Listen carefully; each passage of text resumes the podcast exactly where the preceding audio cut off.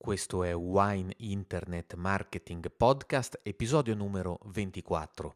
Io sono Stefano Labate e ogni settimana converso con un protagonista del mondo del vino. Sono sul sito internet wineinternetmarketing.it, potete sottoscrivere la newsletter, anche scaricare le puntate e sentirle sull'iPhone o su un altro telefono. Andate dunque su wineinternetmarketing.it slash come ascoltare. Sono su Twitter con chiocciolina Stefano Labate e potete scrivermi via email a info-wineinternetmarketing.it. Questa è la seconda puntata da, tratta dalla conversazione con Dennis Pantini di Nomisma e Wine Monitor a proposito di export-export. Cominciamo! Wine Internet Marketing, il podcast di chi comunica e cresce nel mondo del vino. Dennis, guarda, ti faccio parlare di un'altra cosa adesso. Ne avevi già accennato un po' prima, il discorso sulla distribuzione. Quanto conta anche eh, oggi eh, la distribuzione anche nei progetti export delle aziende del vino italiano? Nel senso che sappiamo che ci sono paesi dove il peso della distribuzione, che si sta facendo importante anche in Italia, ma è, è ancora più forte, così? Eh, tu intendi la, la, la, la GDO, la grande distribuzione? sì, allora guarda. Eh, diciamo che è, è, una componente fondamentale un po' per tutti i mercati, mm. nel senso che a livello europeo più di tutti, cioè Regno Unito e Germania, le grandi catene distributive hanno in mano la, la gran parte, la quota principale di mercato.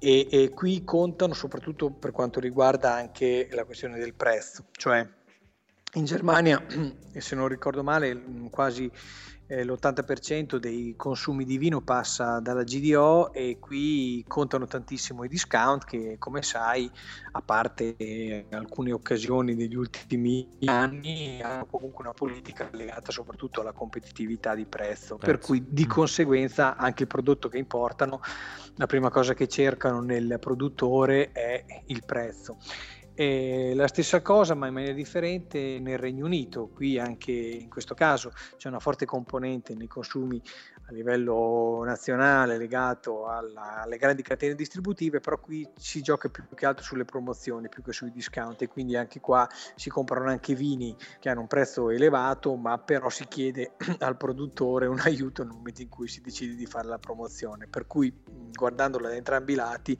sia il Regno Unito che la Germania sono cosiddetti mercati di prezzo, dove quindi tu devi essere soprattutto competitivo sul fronte dei costi di produzione.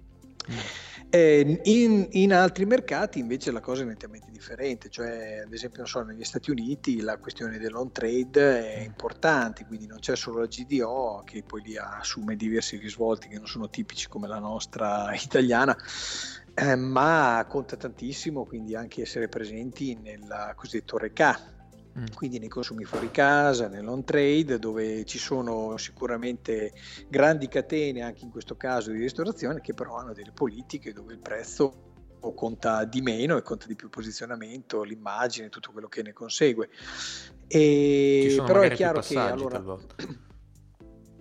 Ecco, questo è un altro problema invece nei mercati regolamentati, questo è un ulteriore fattore, cioè adesso al di là del consumo, quindi della distribuzione del consumo, eh, il discorso ricade su come sono strutturati i canali di ingresso in questi mercati. Gli Stati Uniti hanno il retaggio del sistema di tre canali, mm, che significa che tu come produttore... Obbligatoriamente? Sì, o... sì, mm. obbligatoriamente, mm. obbligatoriamente, cioè tu come produttore per arrivare al, al, consumatore devi prima trovare l'importatore che ha una licenza che ti compra tu, il tuo vino, il quale poi a sua volta deve trovare un distributore con licenza a cui venderlo, il quale a sua volta deve, deve venderlo al, consum- al, retailer e poi si arriva al consumo. Quindi questi quattro passaggi poi non fanno altro che aumentare a loro volta anche il prezzo dal produttore al consumatore. Mm-hmm. E gli altri sono i mercati invece monopolisti, come tutti quelli del nord Europa, del Canada, dove invece c'è un monopolio, dove tu puoi portare il tuo vino solo dopo essere entrato nelle liste del monopolio e quindi anche lì c'è tutto un altro procedimento da seguire per poter essere accreditati e via discorrendo. Quindi,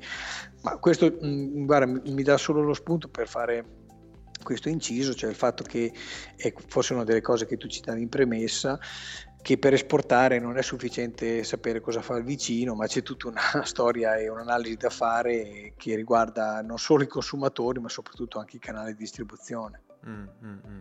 E, e, poi ci sono i costi legati ovviamente al mercato, ti avevo sentito dire occhio ai dazi, no? Eh, e poi c'è anche questo aspetto, esatto.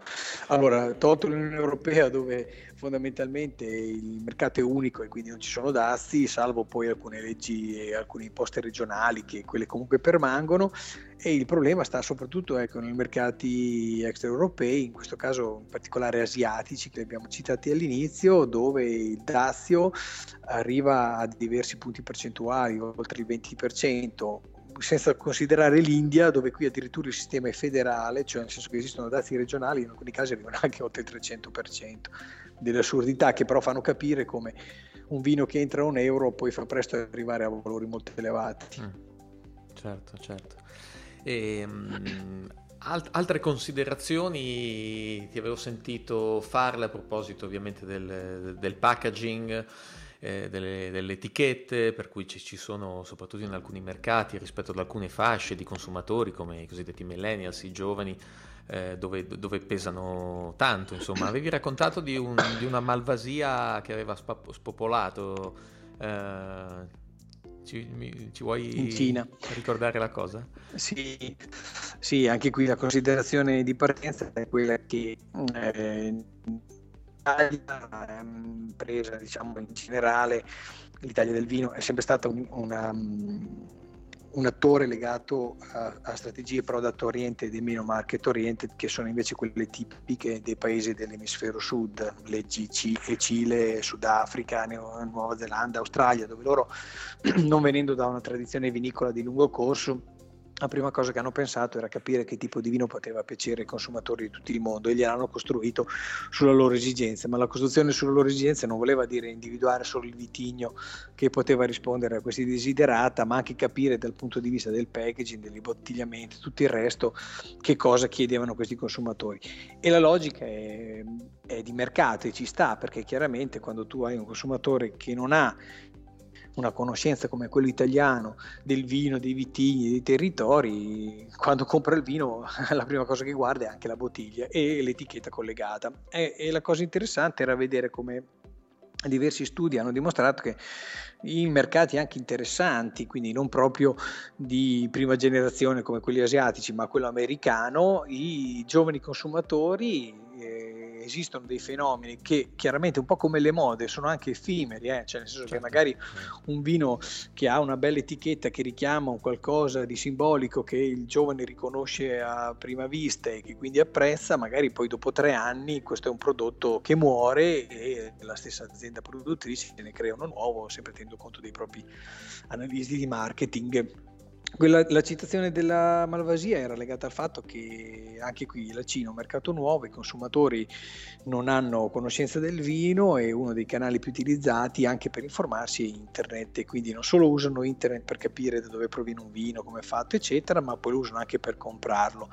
E un caso di studio era quello di una malvasia prodotta da un noto produttore, da una delle cantine più grandi d'Italia, Emiliano Romagnola, che aveva stilizzato l'etichetta con motivi floreali digitali e questo era diciamo così, diventato di moda e piaceva molto agli acquirenti di internet, tanto che lo stock di prodotto che il produttore aveva inviato era andato esaurito nel giro di pochi mesi e questo era per dare un'idea di come in realtà il prodotto, vabbè chiaro, era un prodotto di, buono, nel senso che non era diciamo un vino che non rispondeva nello stesso tempo anche dal punto di vista organolettico ai bisogni o ai desiderati dei consumatori, ma soprattutto colpiva quello che era l'etichetta e questa etichetta qui aveva fatto colpiva. la fortuna del prodotto. A proposito di online, su questo avete anche dei dati, nel senso che c'è, c'è una crescita anche lì anche in Italia mi sembra.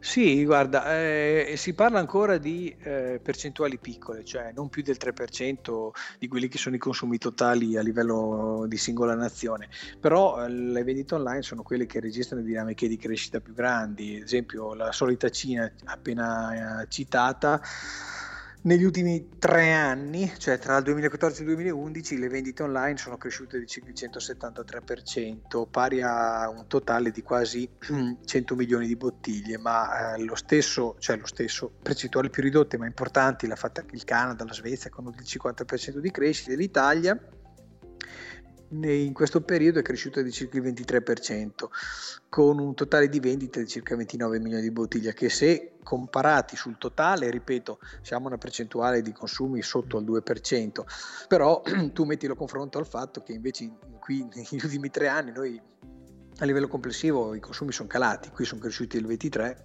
Sta diventando un'opportunità interessante non solo per ritmi di crescita, ma anche per il fatto che per molti produttori più piccoli, quindi con una minore disponibilità di bottiglie e quindi anche una minore capacità diciamo in merito alla possibilità di arrivare sui canali tradizionali del mercato, dicevo è un canale un po' più democratico, qui bastano anche poche, poche casse di consegna per poter accedere all'assortimento dei siti online. Quindi è un'opportunità ecco, da considerare soprattutto per le piccole e medie aziende che invece faticano ad entrare sui mercati più importanti. Ok. Allora, grazie tanto Dennis Pantini, eh, occhio ai numeri, dunque eh, ci fai capire. Senti, chi è che sta riuscendo però ad esportare? Cioè, quali sono le aziende? Si può, si può tracciare una fotografia di, eh, di, tipologia di azienda che esporta? Eh, italiana, ovviamente. Guarda, allora, eh, anche qui occorre fare un, una, una, considerazione, cioè nel senso che negli ultimi anni comunque il numero delle aziende italiane che è riuscita ad esportare è aumentato ed è aumentata in misura considerevole e ha toccato anche le aziende più piccole, cioè mh, non è che solo le aziende medio-grandi riescono ad esportare, anche le più piccole, voi per questa cosa che ho appena detto dei canali online, voi per mercati di prossimità come la Germania, la Svizzera, e altri ancora sono riusciti comunque a, a esportare vino. Però è chiaro che eh, se io guardo la propensione all'export, cioè il rapporto tra quanto ottengo di fatturato nei mercati internazionali rispetto al totale, queste percentuali aumentano all'aumentare della dimensione di azienda. E, ed è un po' una considerazione conclusiva rispetto a quello che ho detto tutto prima, cioè eh, occhio ai canali di distribuzione, occhio agli interlocutori commerciali con cui lavori, occhio alle distanze, occhio al quantitativo minimo anche che tu devi avere per assicurare la fornitura, tenendo conto di tutte queste considerazioni, più quelle legate alla capacità di analisi, alla capacità di marketing e tutto il resto, ti fanno capire come le imprese più dimensionate, più grandi, abbiano anche più risorse da spendere per poter essere presenti nei mercati internazionali. E quindi alla luce di questa correlazione è evidente che le imprese più grandi hanno una propensione all'export più alta rispetto a quelle medio-piccole. Mm-hmm. E quelle medio-piccole quindi cosa stanno facendo? Si muovono anche insieme? Rispetto, so che avete fatto un osservatorio, anche un'indagine proprio presso le aziende. Che dinamiche state vedendo? Riescono a eh. fare qualcosa per superare diciamo, questo, questo li- limite legato alla dimensione?